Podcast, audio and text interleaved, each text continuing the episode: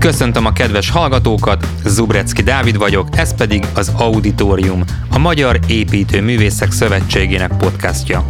Az elmúlt négy évadban a fenntarthatóságról beszélgettünk, idén azonban látszólag témát váltunk. Öt adáson keresztül a Balaton régió építészetére fókuszálunk majd. Valójában azonban itt sem távolodunk el eredeti célkitűzésünktől, hiszen az ország talán legproblémásabb, leginkább pusztuló területéről van szó. A tópartján folyó fejlesztések épp úgy fenyegetik a természetet, mint épített örökségünket.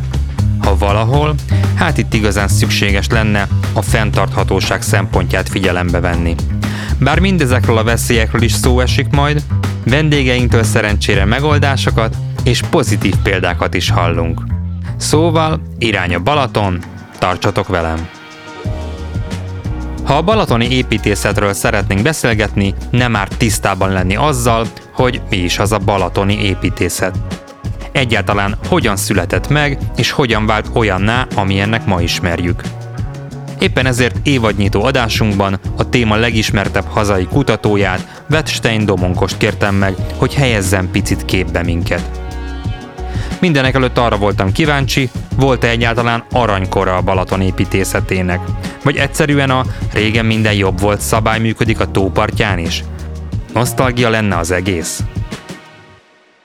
Igen, a nosztalgia áthatja a balatoni építészetet, és azon, hogy mindenkinek más. Tehát, hogyha ha nézzük, akkor mindenkinek talán a, a fiatalkorához kötődik, hogy az volt az igaz, és ahhoz képest ugye mindig csak átépül, és hát ebből a szempontból tényleg érdekes azt megnézni, hogy mondjuk az első villák, amikor kiépültek, akkor még milyen vazegényes volt ez a táj, és az első ilyen ki, ilyen exodus-szerűen, ahogy kivándoroltak a nagyvárosból, csak szezonálisan letelepettek, és építkeztek, akkor mondjuk mondjuk még milyen környezet fogadta őket, és a természetnek milyen intenzív, nagyon vad jelenléte volt, és ahhoz képest most, ugye amikor egy ilyen kibetonozott vízmedret látunk, és, és egyre intenzívebb a beépítés, veszítjük el ezt a természetességet, és nyilvánvalóan ebből adódnak nagyon sok sokszor a kérdések, hogy meddig mehetünk ebbe el. Nyilván ebben az ökológia nagyon előtérbe került, de mondjuk nekem így építészetileg még izgalmasabb volt, hogy ez a közösségi háttér hogyan tűnik el, vagy ahogy az első közösségek, akik levonultak a Balatonpartra és elkezdték parcellázni, ami persze nagyon romantikus, meg nosztalikus, de egy nagyon elitista attitűd is, mert ez jellemzően a társadalomnak a felső osztályai tehették meg, és csak fokozatosan nyílt ki az a társadalmi perspektíva, hogy egy szélesebb körben költözhettek le nyaranta a, a, a telektulajdonosok. Tehát, hogy ez mindenképpen ennek van egy ilyen közösségi feloldódása is. Talán egy picit elveszítjük ezt a közelséget a tóparthoz, és a nosztalgia is ebből fakad, hogy régebben még egy picit befoghatóbb volt, akár az épületek léptéke, de mondjuk ez a közösségi hatókör is, ahogy gondolkoztak a Balatonpartról, helyi közösségek, civil egyesületek, ma már ez nagyon-nagyon feloldódik, és, és ez a távolság, ami szerintem áthatja ezt a nosztalgiát. Vecstein Domonkos építész, a Budapesti Műszaki és Gazdaságtudományi Egyetem urbanisztika tanszékének egyetemi agyunktusa, tanszékvezető helyettes. Kutatási területe a Balaton régió tervezés története. 2010-ben diplomadíjjal végzett a BME építészmérnöki karán, 2019-ben szerzett PhD fokozatot, doktori disszertációját, regionális stratégiák a Balatonpart rekreációs célú építészetében 1929-től 1979-ig címmel védte meg. 2008-ban az University Liechtenstein ösztöndíjas hallgatója volt. 2013-ban és 2014-ben az ETH Zürich GTA intézetében volt vendégkutató. Kutatási eredményeit folyamatosan publikálja a hazai és nemzetközi fórumokon. Írásai pedig nem csak a szűk szakma, de a laikus nagyközönség figyelmét is felkeltették. Több mint egy évtizede indította el a balatoni építészet.hu honlapot, mely a tópart fontos építészeti alkotásai gyűjtötte össze, közöttük számos olyan jelentős házat is, melyek sokak szemében talán nem is jelentenek értéket. 2022 év végén jelent meg a Balatoni építészet Stratégia keresés a 20. században című könyve. Annak ellenére, hogy komoly tudományos publikációról van szó, a kötet nagy visszhangot váltott ki, s máig előkelő helyet foglal el az építészeti könyvek eladási listáján. Igen, ez egy jó kérdés, hogy van-e olyan, hogy balatoni építészet. Uh, ugye én a könyvben, illetve a, a, ezt megelőzően a, a doktori munkában ugye a fókusz oda helyeztem, hogy ezt hogyan tematizálták. Tehát én nem azt akartam bizonyítani, hogy ez a balatoni építészet ez egyetlen felcímkizhető bizonyos házakra vagy sem, hanem inkább az, hogy hogyan gondolkodtak erről, és amikor ez megfogalmazódott, hogy balatoni építészet, az hogyan fogalmazódott meg, kik vettek részt ebbe, és milyen elképzelésük volt. Ez, ebben vannak közös nevezők, tehát korsz, nagyon különböző korszakok jönnek egymás után, ahogy mondjuk a két háború közötti időszak, vagy a 60-as, 70-es éveknek az építészete. Mégis van folytonosság, és azon, hogy lehet találni olyan közös értéktényezőket, ami ezeket a korszakokat összeköti, az, hogy balatoni építészet, ez igazából a 1920-as, 30-as években kezdték el így tematizálni, így kimondani, így megfogalmazni, hogy balatoni építészet, hogy ez valami sajátos identitás, formálás.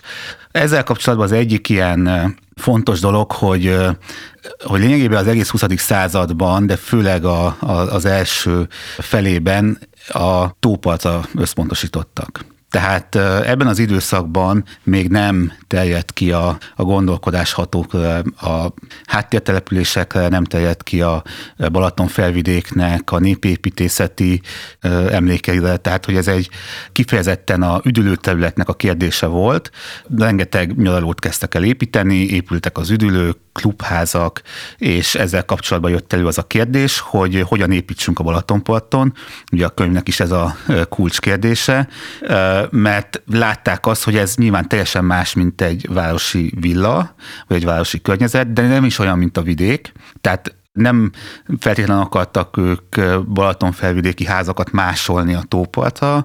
Volt egy ilyen modernitás igény, hogy ez egy ilyen fesztelen, felszabadult, szezonális életforma, és akkor ennek a, az építészetét kezdték el keresni. Ugye ebbe mondjuk a Kocsis Iván volt egy ilyen kulcsszereplő, aki ebben az időszakban, mint Balatonboglári fiatal építész, aki oda saját nyaralóját is megtervezte, és építész professzor volt, tehát volt egy olyan ö, szemlélete, hogy a tudását valahogy közkincsét tegye, és akkor ő ö, próbált kidolgozni olyan elveket, amik ezt elkezdték leírni. De voltak mások is, akik, ö, akiknek a, a tájegységi építészet például érdekesebb volt, és akkor ö, ebből adódóan is kialakultak adott esetben viták. Tehát itt nem az a az én célom biztos nem az volt, de a korszakban is inkább párhuzamos tendenciák és koncepciók jelentek meg. Talán ez a fürdőkultúra, szezonalitás, minél fesztelenebb, kötetlenebb, szabadabb, és ebből adódóan egy picit játékosabb építészet alakuljon ki. E, e, ebben lehet találni egy közös nevezőt, de abban például, hogy mi a viszonya a korszakban egyre inkább elterjedő modern építészet, építészeti elvekhez, és mi a viszony a helyi tájegységi építészethez, ez egy olyan skála, amin különböző pozíciókat foglaltak el, és aztán ebből viták is kialakultak. Ugye a korszakban alapvetően ez a kettősség megjelenik, és, és ennek hatása volt a Balatonparcra is. A 60-as években ezt tovább vitték ezeket a kérdéseket, akkor ugye a modern építészetnek már egy erősebb jelenléte volt, de mondjuk ami a két korszakot összeköti, hogy ebben az időszakban eh, viszonylag kevés anyagi eh, lehetősége volt az építetőknek. Tehát mind a két korszak ban gazdasági válságok, háborús évek, ugye az azt követő időszakról beszélünk, és ezekben a években nagyon minimális építő elejük és, és gazdasági lehetőségük volt a, a most ha konkrétan, amikor nyaralóépítésre gondolunk, és ebből, és ez jó, jót tett az építészetnek, természetesen folyamatosan küzdöttek azzal a problémával, hogy, hogy nagyon sok a ilyen barkácsolós épület, vagy építészet, a saját kezűépítésből adódó anomáliák, a, a szabálytalan építkezéseknek a száma mindig is magas volt. Nagyon sokan akkor még nem építésztervezővel terveztették, hanem a helyi építőmesterek bevonásával, de főleg amikor azért egy építész, építész is bevontak a folyamatba, de nagyon kreatív megoldások születtek, és ez a felszabadult, kísérletező kreativitása az építészetnek, ez mind a két korszakban jelen van, most ugye a két kiemelt korszakról beszélek, természetesen ennek is aztán ki lehet bővíteni, és ezt végig lehet vinni ezt a, a szállat az egész századon, de mondjuk a rendszerváltás követően, amikor ez a Balatonpart már inkább egy ilyen agglomerációs térségként kezd el működni, és aztán napjainkban a Covid-válság után, amikor rengetegen állandó lakóhelynek is választják, vagy csak a szezonális használat kitágul, és időszakosan, de egész évben használják ezeket a házakat, már olyan felszereltséggel, gazdagsággal, téli gazdagsággal és anyagi ráfordítással épít építik meg ezeket a házakat, hogy már nem igazán lehet azt a felszabadult játékos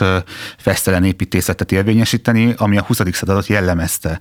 Tehát ez az, ami ennek a, a, a keletét is kijelöli, hogy, hogy a 20. századnak egy ilyen sajátos, szezonális formálása volt, és ez ma már egyre nehezebb fellelni, tűnnek is el ezek az épületek, átépítik őket, és az új építésűek pedig nem tudják a hőszigetelés és egyáltalán a, a, az épületek nagysága okán sem. Igen, a Barta Dorka a Balaton of Season Instagram mere szokta mondani, hogy, a, hogy az ő követői, azok ugye, akik ugye amúgy nem lelkesednek feltétlenül modern építészetért, a balatoni építészetért oda vannak, és biztos benne van ugye alapvetően a nosztalgia, de, de szerintem simán hozzájárul az, amit most mondtál, hogy, hogy valóban ötletesebb és, és szabadabb, meg kreatívabb épületek épültek ebben a korszakban. Igen, ez érdekes, hogy a, hogy a Dorkának az Instagram felületén nagyon sok olyan épület van, ami, ami egy ízigűri modern építészet, és ugye a közvélemény nagyon elutasító sok esetben a, a modern építészeti örökséggel, és a Balatonpart esetben mégis egy picit megengedő, megbocsátó. Ebben benne van talán a nosztalgia, hogy ez a bezárt országnak a szabadságvágya hogyan jelenik meg, és kötődnek ezek a házakhoz, de talán az a kreativitás és játékosság, ami képes meglágyítani talán a közvéleményt is, hogyha itt most gondolunk tényleg azokra az emblematikus épületekre, ami a Tihanyi alsó kikötő, a Szántódi, vagy a Tihanyi évnek ezek a hétszerkezetű épületei, ugye a, a, a nyaraló típus szerveknek ezek a nagyon játékos és, és invenciózus sok szimbólum, ugye a helyi anyagoknak is a természetessége, ami jelen van.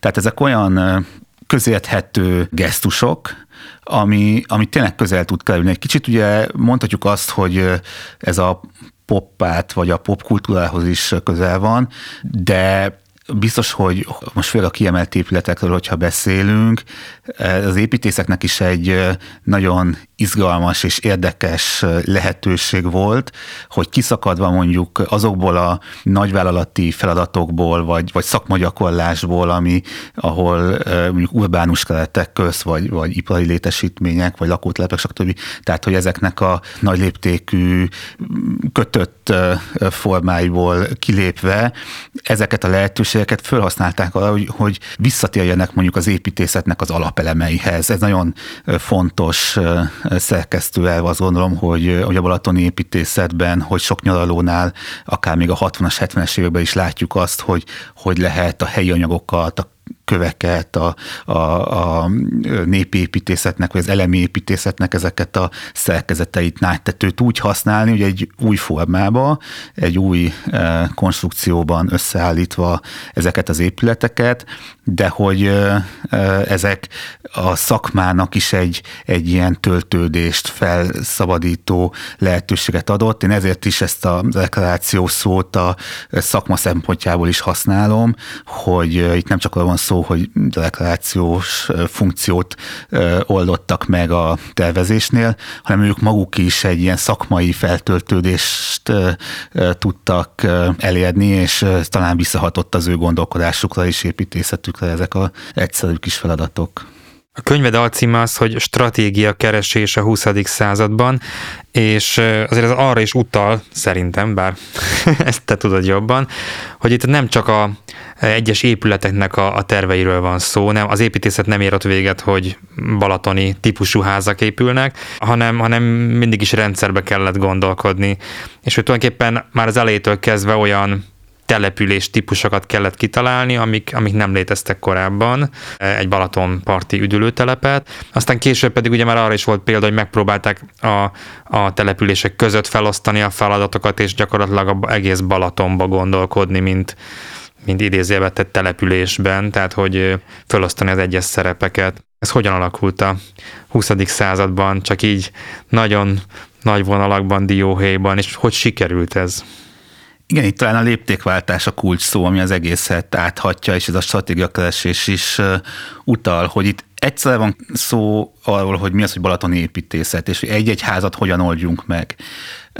De itt nem is azon volt a hangsúly, hogy kiemelt épületeket hogyan tervezenek meg az egyébként nagyon nívós építészek, hanem hogyan lehet olyan stratégiákat találni, amivel a közép, vagy vagy a, a társadalomnak a, az építő tevékenységét tudják, a tömeges építést tudják úgy kontrollálni, koordinálni, hogy a településkép minél úgymond harmonikusabb legyen, ők ezt a fogalmat használták, tehát egy rendezett településkép álljon elő. Ez egy nagyon izgalmas kísérlet, főleg a két háború közti időszakban, amikor egyre több telep elkezd ilyen extenzíven kiépülni, kiterjeszkedni, elkezdenek összenülni a települések, és a mai napig küzdünk azzal, most nem csak a Balatonparton, hanem mondjuk az agglomerációnál, hogy hogyan lehet teljesen új telepítésű beépítéseknél valami fajta összképet kialakítani.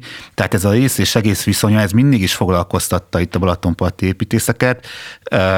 Ugye itt megszületnek a mintatervek, ezek sokszor nagyon szabad, adaptív megfogalmazású elvek, irányelvek voltak, és sok esetben hatékonyak is. Ugye itt megint a Kocsis Ivánt érdemes említeni, akinek sok ilyen kezdeményezése volt.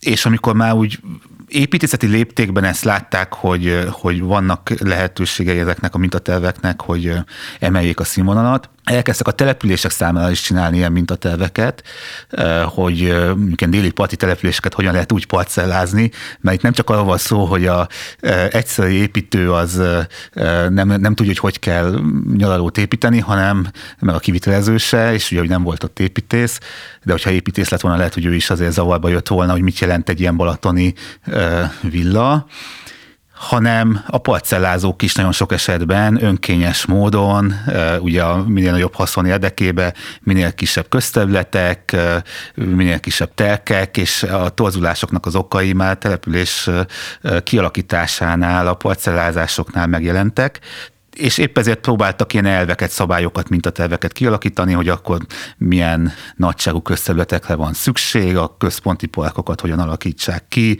milyen közfunkciók legyenek ott, és ezeket is aztán figyelembe véve kezdett el kiépülni a, a Balatonpart. És ez a kezdeményezés, ami egy ilyen alulról kezdték el kigondolni, hogy először inkább a kis nyaralóterveket, aztán települési léptékben is végig gondolni a, tópartnak a fejlesztését. Ez a 30-as évek végén, 40-es évek elején eljutott odáig, hogy hogy egy átfogó Balaton tervet is elkezdtek kialakítani. Ez egy ilyen civil bázisú a, ezeknek a fürdőegyesületeknek, illetve a regionális szervezeteknek, Balatoni Intézőbizottságnak, Balaton Szövetségnek a, a hálóját kihasználva próbáltak létrehozni egy ilyen átfogó Balaton tervet, ami nagyon érdekes lett volna, mert nem úgy álltak neki, hogy mondjuk egy hogy a Balaton Intéző Bizottság, mint ami a kormányzatnak volt egy szerve, hogy az megmondja, hogy akkor mit hova, hanem hogy először elkezdték begyűjteni azokat a helyi fejlesztési szándékokat, amik az egyes településeken megfogalmazódtak, és akkor azokat kezdték el aztán összerendezni. Tehát, hogy tényleg ez a helyi társadalomnak, és itt most továbbra is elsősorban a, a üdülőterületeket érintő fejlesztésekről van szó, hogy ezeket összefűzni, és akkor jött a háború, és az elsodorta ezt a tervezési folyamatot, tehát ebből nem született meg olyan, olyan rendezési terv, ami, ami eléggé unikális is lett volna ebben a korszakban. Hosszú ideig nem is történt semmi, ugye háború utáni újjáépítés, illetve különböző politikai átrendeződések révén is a, a Balaton ügye az, az parkolópályán volt, és 56 után ugye akkor a kádári konszolidáció jegyében indul el a Balatonnak az a fejlesztése, amiben egy, egy építész szakmai csapat viszonylag nagy szakmai mozgásteret kap, hogy kialakítsa a koncepcióját, és ez az időszak, amikor átfordul a perspektíva, és igazából a, már ilyen állami fejlesztés révén kezdik el a Balatonnak azt a nagy regionális tervét kidolgozni, ami különleges is volt az időszakban, nem csak itt, hanem nemzetközileg is, hogy ilyen átfogóan egy tájegységet elrendezni és kialakítani a koncepcióját. Nagyon nagy szerepe volt ebben az építészeknek, annak is, hogy egy ilyen tervet akkoriban még építészek csináltak. Ez egy, azért is volt ez talán így, mert ez egy fejlesztési szándékú terv volt, tehát egyből építési feladatok is megfogalmazódtak. Lebontották ezt a tervet több léptékszintre, itt a település rendezési koncepciókat is kialakították, utána az építészeti koncepciókat is. Nyilván ez a korszaknak a sajátja, hogy egy ilyen centralizált berendezkedésű államszervezetben lényegében egy kézbe volt minden, és nagyon hatékonyan tudták a szándékokat végigvinni. Az volt szerencsés, hogy nagyon tehetséges építészek kezébe jutott, fiatal tehetséges építészek kezébe jutott a lehetőség, akik felismert érezték, hogy a tájnak még meglévő természeti értékeit azt nagyon hatékonyan kéne védeni. Ez egy, ez egy nagyon fontos el volt. Természetesen mellette ott volt a, a, a fejlesztési igény is, tehát itt azért komoly építkezések történtek a korszakban. Megjelent az a fejlesztési igény is, ami azért elég jelentős építési volument jelentett. Eléggé kettős is a tervnek a mai megítélése. Ugye főleg a, a természeti értékek, illetve azok a első kisebb épületeknek a tájba ágyazása révén a nemzetközi nagydíjat kapott a terv, ugye az ÜIA-nak, Nemzetközi Építész Szövetségnek az Éberkrombi díját 1965-ben megkapta. Ugyanakkor főleg a későbbi fejlesztési fázisokban már egyre nagyobb területeket töltöttek föl például a déli parton és építettek be. Ezt egyrészt a politika is foszilozta, mert ugye beindult az a valutaturizmus, ami révén nagyon sok nyugat- és keletnémet, illetve más vendégek érkeztek a tópartra, nekik ugye egyre nagyobb és jobb minőségű hoteleket kellett építeni, közben egyre több területet is parcelláztak a belföldi nyaralók számára, ugye ez a kádári konszolidációnak is egy fontos eleme volt.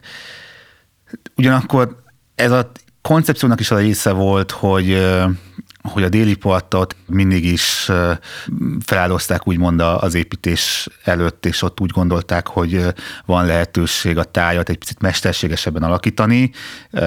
Úgy fogalmazták, hogy a táj egy ilyen monumentális plastika, ami mutatja a modern építészetnek ezt a ambiciózus tájformálását, hogy egy ilyen kicsit a korbüzének is, hogy persze rengeteg zöld ott van, és az, de inkább egy ilyen kompozíciós elemként van jelen a zöld, mint sem, hogy annak az ökológiát akkor még értették volna, tehát egy ilyen esztétikai, monumentális szoborként elkezelve a, a, a tájat alakították, és ugye ennek aztán lett az a buktatója, hogy ez a túlzott modernizáció ökológiai problémákat is okozott, és a 70-es évek végétől már egy új regionális tervet is kellett csinálni, ami már a ökológiai tájvédelmet helyezte előtérbe.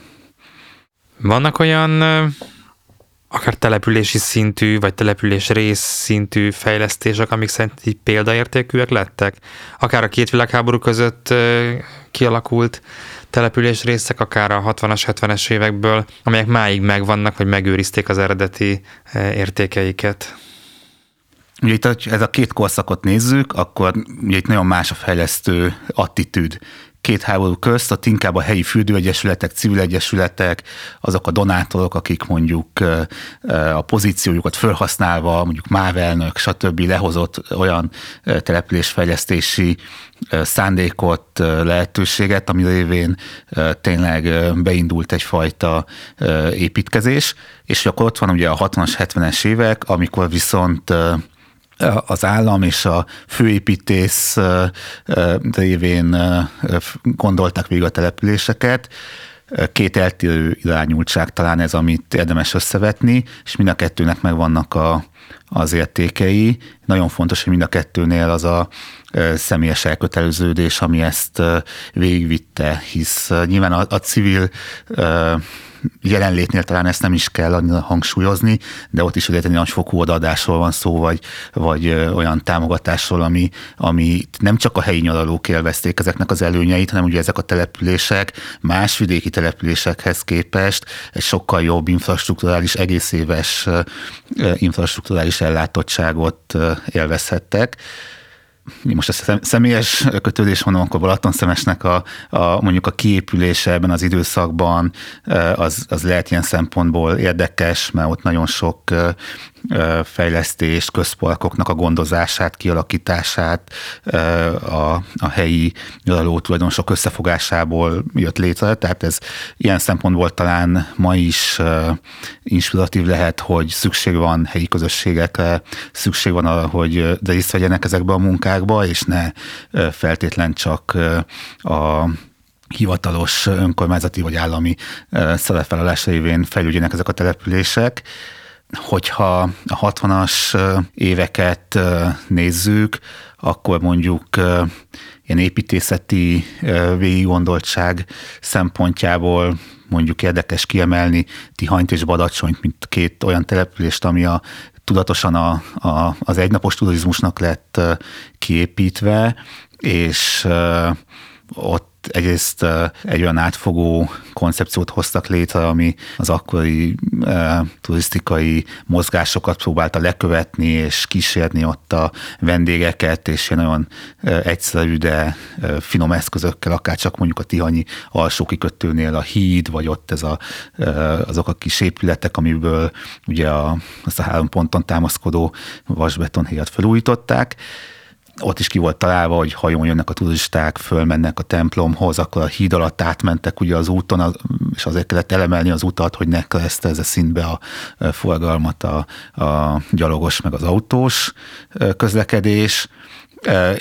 Majd, amikor visszatértek délután, akkor ott volt a strand, aminek az át vesztő képessége az úgy volt kialakítva, hogy ha löketszerűen a hajóinduláshoz egyszer indul meg az összes vendég, akkor azt át tudja veszteni. Tehát, hogy ez a fajta végiggondoltság és gondosság, ami mögött nagyon sok személyes kooperáció volt, és ebben a, a főépítésznek, Farkas Tibornak, a balatoni főépítésznek a szerepét érdemes kiemelni, mert a visszaemlékezések is úgy írják őt le, hogy egy olyan személyiség volt, aki akár megbízókkal az egyszer egyszerű munkásokkal, akár a politikusokkal, építészekkel, mindenkivel nagyon jól és könnyen tudott kommunikálni, és ennek az időszaknak a kulcsa talán pont ebben a összehangoltságban is rejlik, hogy sokan úgy gondolják, hogy amikor nézik ezt a tervet, vagy látják ezeket a házakat, hogy itt volt valami nagyon kitalált ilyen építészeti csodafegyver, ami az összes házat így jó minőségben összehangoltan tervezte meg, meg, de nem volt ilyen, sőt viszonylag tág keretek között mozgott ennek a tervnek a, az elv rendszere, vagy a korabeli szövegeknek a fogalom használata is igazából nem írja le pontosan, hogy hogyan kéne ilyen házakat tervezni. Itt sokkal inkább annak a személyes koordinációnak, megbeszéléseknek volt fontos szerepe, amivel össze tudták hangolni adott esetben a, a, a szereplőket. Nyilván nagyon tehetséges építészgárda dolgozott a terveken, de itt is a, azt kell kiemelni, hogy a személyes kapcsolatoknak volt fontos szerepe. Tervezővállalatoknak ez a fiatal generációja valószínűleg egymást is segítette abba, hogy ezek a munkák megvalósulhassanak. Szóba került többször ugye a nosztalgia, hogy ami régen volt, az mindig jobb volt, és természetesen én is így érzem, hogy ami most zajlik a Balaton mellett, az nem a, nem a fénykorszak a, a Balaton építészetének, de látsz-e olyat, ami, ami, ami pozitív folyamat, tehát amire mondjuk majd 20-30-40 év múlva azt mondják, hogy ó, az de jó volt a, a, a 10-20-as években. 2010-es 20-as években. Igen, igen, igen, igen. Ne, nehéz ezt most uh, megválaszolni ezt a kérdést. Azért kérdeztem. mert, uh, mert uh, és én most nem ilyen formai, esztétikai uh-huh. dolgokról szeretnék beszélni, mert uh, lehet találni egyébként uh, tehetséges építészek ma is dolgoznak a Balatonparton, és, uh, és vannak uh, olyan épületek, amiket érdemes uh, kiemelni, vagy, vagy jó szívvel nézni talán még, még, még próbálják is fölvenni ezt a fonalat, hogy a, a 20. századnak ezt a szezonális jellegét, az abban elő invenciózus, játékos, kísérletező karaktert továbbvinni, és, és megpróbálni a mai építészet, vagy mai építési feladatokban is ezt megvalósítani. Tehát ezek egyéni kezdeményezések, hogyha, és nyilván amikor beszéltünk, azok tényleg azt gondolom, hogy valami fajta közösségi vízióról szólnak, és talán ezt hiányolom, hogy, hogy sok aktivitás van a régióban, sok különböző törekvés, turisztikai, akár helyi közösségi kezdeményezés megjelent, de, de valahogy nem érnek úgy össze ezek a szálak, hogy olyan ö, erős közösségi fejlesztő szándékok megfogalmazódjanak, amik át tudnak leníteni olyan látványosan ö, ö, helyzeteket, most szándékosan nem egész településekről beszélek, amelyek olyan maradandó értéket hozzanak létre, amikre mondjuk utólag lehessen ilyen értelemben nosztalgiával tekinteni. De biztos, hogy érdekesek azok a szándékok, amikor például nem építenek, tehát mondjuk ugye itt a paloznaki építési stop, vagy a szíligeti kiállás. Én azt gondolom, hogy ezek nagyon érdekes, nagyon megfontolandó és elgondolkoztató példák voltak, mert biztos, hogy érdemes lenne átgondolni azt, hogy, hogy, hogy mit is gondolunk a jövőképről a tópartnak. Talán ez, ez hiányzik leginkább, hogy, hogy nem is csak az, hogy most mi történik, hanem hogy ez milyen hosszabb távú perspektívába képzeljük el egy ilyen egyre inkább urbanizálódó, átalakuló üdülőterületnek a, a tájhasználatát, a megjelenését. Tehát ilyen szempontból lehet, hogy az a kiállás, hogy, hogy inkább mondjunk le bizonyos fejlesztésekről, és itt nagyon fontos az, hogy, hogy ma már nem beszélhetünk külön üdülőterületről, meg háttértelepülésekről, hogy ez egy összenőtt szerves egész régió, nagyon különböző társadalmi szereplők és rétegek találkoznak itt, akár csak időszakosan, szezonálisan. Ebből adódóan nagyon különböző az ő érdekük, elképzelésük, és épp ezért fontos az, hogy egy-egy ilyen kiállás az milyen következményekkel járhat esetleg, van-e lehetőségük újra gondolni, hogy mi az ő jövőképük, Nyilván akik itt laknak egész évben, őnekik egész más a jövőképük, vagy a, a tájról elképzelésük, ők, ők egy egész évet itt töltenek, és a maga komplexitásával szeretnék az életüket berendezni, más meg azt a néhány hónapot vagy napot tölti itt el, amikor ő neki csend, nyugalom és a természetre van szüksége. Tehát, hogy ebből adódnak nagyon érdekes és elgondolkoztató ütközőpontok. Úgyhogy meglátjuk. Én egy picit kíváncsi vagyok most a kulturális évnek a, a következményeire. Nyilván a tájtéka projekt is ilyen szempontból érdekes, hogy ők nekik sikerül-e ebben a mediálásban, vagy ebben a jövőképépítésben találni fogódzópontokat. Ez szerintem egy jó kezdeményezés. Mm, nehéz ez. Nehéz bizony. Az auditorium mai adásában Wettstein Domonkos mesélt a balatoni építészet 20. századi történetéről, az üdülő közösségek megszületéséről és felbomlásáról. És hogy mi a helyzet a 21. században? Erről az általa is emlegetett tájtéka egyik szakértője mesél majd egy hét múlva. Akkor ugyanis Szemerei Samu, a Kortárs Építészeti Központ szakmai vezetője lesz a vendégünk, akivel a Balaton felvidékről és az intelligens tájhasználatról beszélgetünk. Ugye azt mindenki tudja, hogy hogy már régóta jellemző erre a vidékre, hogy nagyon sokan költöznek ide be valamilyen formában, és ugye van az őslakosok és bebírók, aztán a bebírók különböző generációi a 60-as évektől egészen mostanáig, akik egymást is váltják, és egymással is nagyon sajátos viszonyban vannak. És például az egyáltalán nem mindegy, hogy egy vállalkozás az melyik csoporthoz tartozik. Tartsatok velem akkor is! Zubrecki Dávidot hallottátok, szervusztok, a viszont hallásra!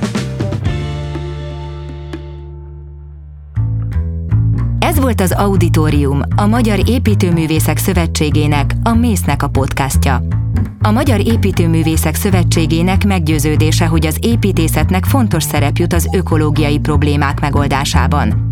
A házak, terek, települések tervezőinek nem csak alkalmazkodniuk kell a változó környezethez, de aktívan részt is kell vállalniuk annak alakításában. A 21. század építészeinek olyan szempontokat is figyelembe kell vennie tervezés közben, amilyeneket elődjeinek soha nem kellett. Erről pedig nem csak a szakmán belül kell beszélni, hiszen a megváltozott feltételeket a felhasználóknak, a megrendelőknek is ismernie kell. Szerkesztő műsorvezető Zubrecki Dávid. Felelős szerkesztő Libor Anita. Kreatív producer Pentelényi Kovács Tímea. Hang- és utómunkaszerkesztő Újvári János. Narrátor Zsigmond Tamara.